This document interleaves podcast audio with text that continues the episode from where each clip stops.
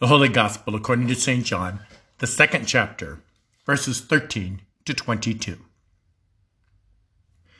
The Passover of the Jews was at hand, and Jesus went up to Jerusalem. In the temple, he found those who were selling oxen and sheep and pigeons, and the money changers sitting there. And making a whip of cords, he drove them all out of the temple with the sheep and oxen. And he poured out the coins of the money changers and overturned their tables. And he told those who sold the pigeons, Take these things away. Do not make my father's house a house of trade. His disciples remembered that it was written, Zeal for your house will consume me. So the Jews said to him, What sign do you show for doing these things? Jesus answered them, Destroy this temple, and in three days I will raise it up. The Jews then said, It has taken 46 years to build this temple, and you will raise it up in three days?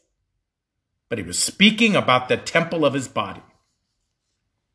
When therefore he was raised from the dead, his disciples remembered that he had said this, and they believed the scripture and the word that Jesus had spoken. This is the word of the Lord. Thanks be to God. Grace, mercy, and peace be unto you from God our Father and our Lord and Savior Jesus the Christ. Amen. The text for our gospel proclamation for the third Sunday in Lent comes from the Gospel of St. John that I just read for you a few minutes ago and serves as the basis of our theme, Zeal for your house will consume me. In the movie Star Wars, the sage old man Ben Kenobi is riding with the young and optimistic Luke Skywalker, taking him on his first trip into the spaceport of Mos Eisley, telling you, Luke, you will never find a more wretched hive of scum and villainy.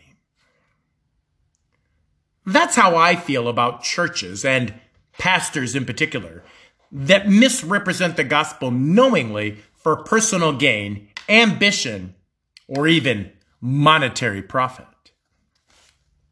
I have seen pastors take advantage of churches for their personal business they started, coaxing members into buying into their program, and then leave the full time ministry to pursue their company's interest innocent enough and certainly legal, but violating all kinds of ethical boundaries for clergy. I have seen a pastor that flat out stole money from the congregation and sent it to his girlfriend back in an impoverished country. That one actually broke the law and is in jail today, thank God. I have even seen clergy prey upon women and even children, demonically destroying lives with their lewd and lascivious conduct. Fortunately, federal maximum security became their rightful, permanent dwelling place. While in today's gospel, the people in the positions of power were more like our first example, Jesus seems to overreact, like they were as heinous as my final example. To understand why our Lord reacted the way he did, we must look more deeply at what he alone knew and listen to what he says. So it was quite the day in the house of our Lord when Jesus visited in our account from John.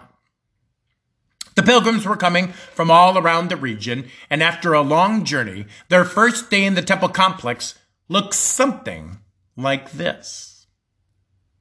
First of all, they were certainly tired. Dust on their clothes, exhausted from finding a place to stay, inns and local families' homes all crowded at this time of the year with Palestine likely swelling to millions of people instead of the previously hundreds of thousands.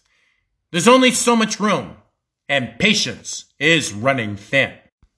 Second, Many did not necessarily speak the language of the temple, nor did they necessarily carry the local currency required for the temple offering. Third, If they were able to bring their own animals, it still had to be examined by temple officials to guarantee it met the Levitical code of sacrifice for God.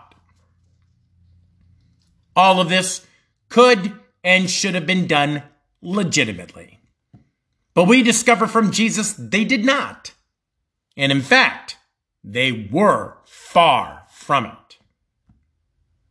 As soon as the people came with their temple sacrifice of cattle, sheep, or doves that they brought themselves, merchants would immediately approach them, suggesting that their animals did not meet the Levitical code, and they would need to buy the cattle, sheep, and doves they had in order to satisfy God.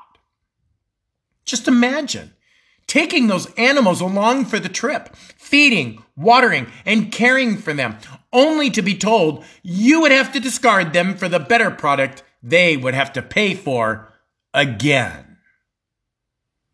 Then they would make their way to the money changers. Having larger denominations of coins for ease of travel, they would exchange it for smaller denominations for the reasonable temple tax required by God. But the money changers charged an exorbitant exchange fee, which Luther dubbed as crass commercialism. Or, because they were foreigners, they would have to exchange for the Hebrew shekel. And most likely, the usual racism and arrogance for the foreigner would ensue. Even though they were all Jews, they were not necessarily the venerable Judeans of Jerusalem. And the Judeans, who hated Jesus, by the way, likely had no problem letting everyone know it.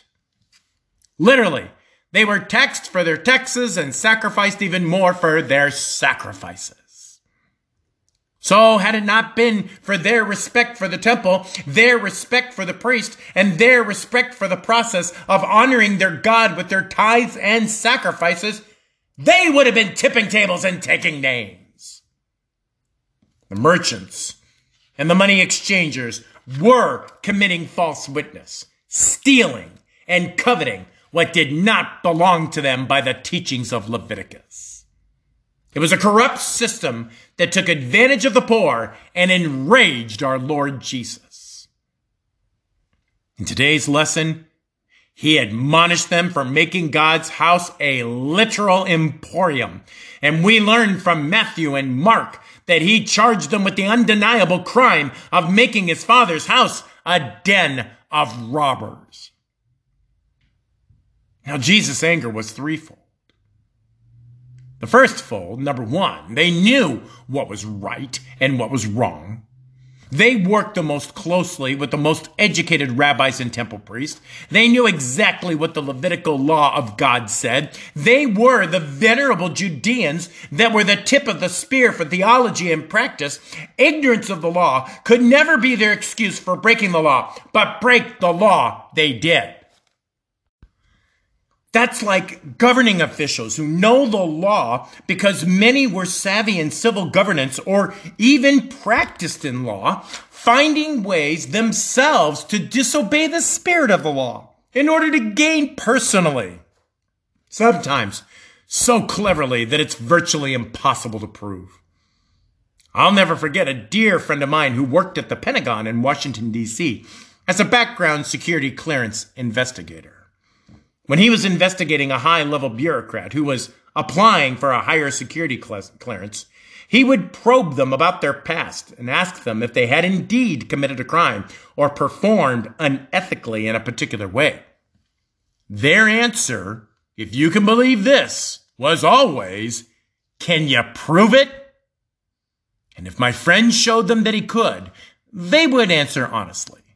But if not, as the mafia says, they would deny till they died.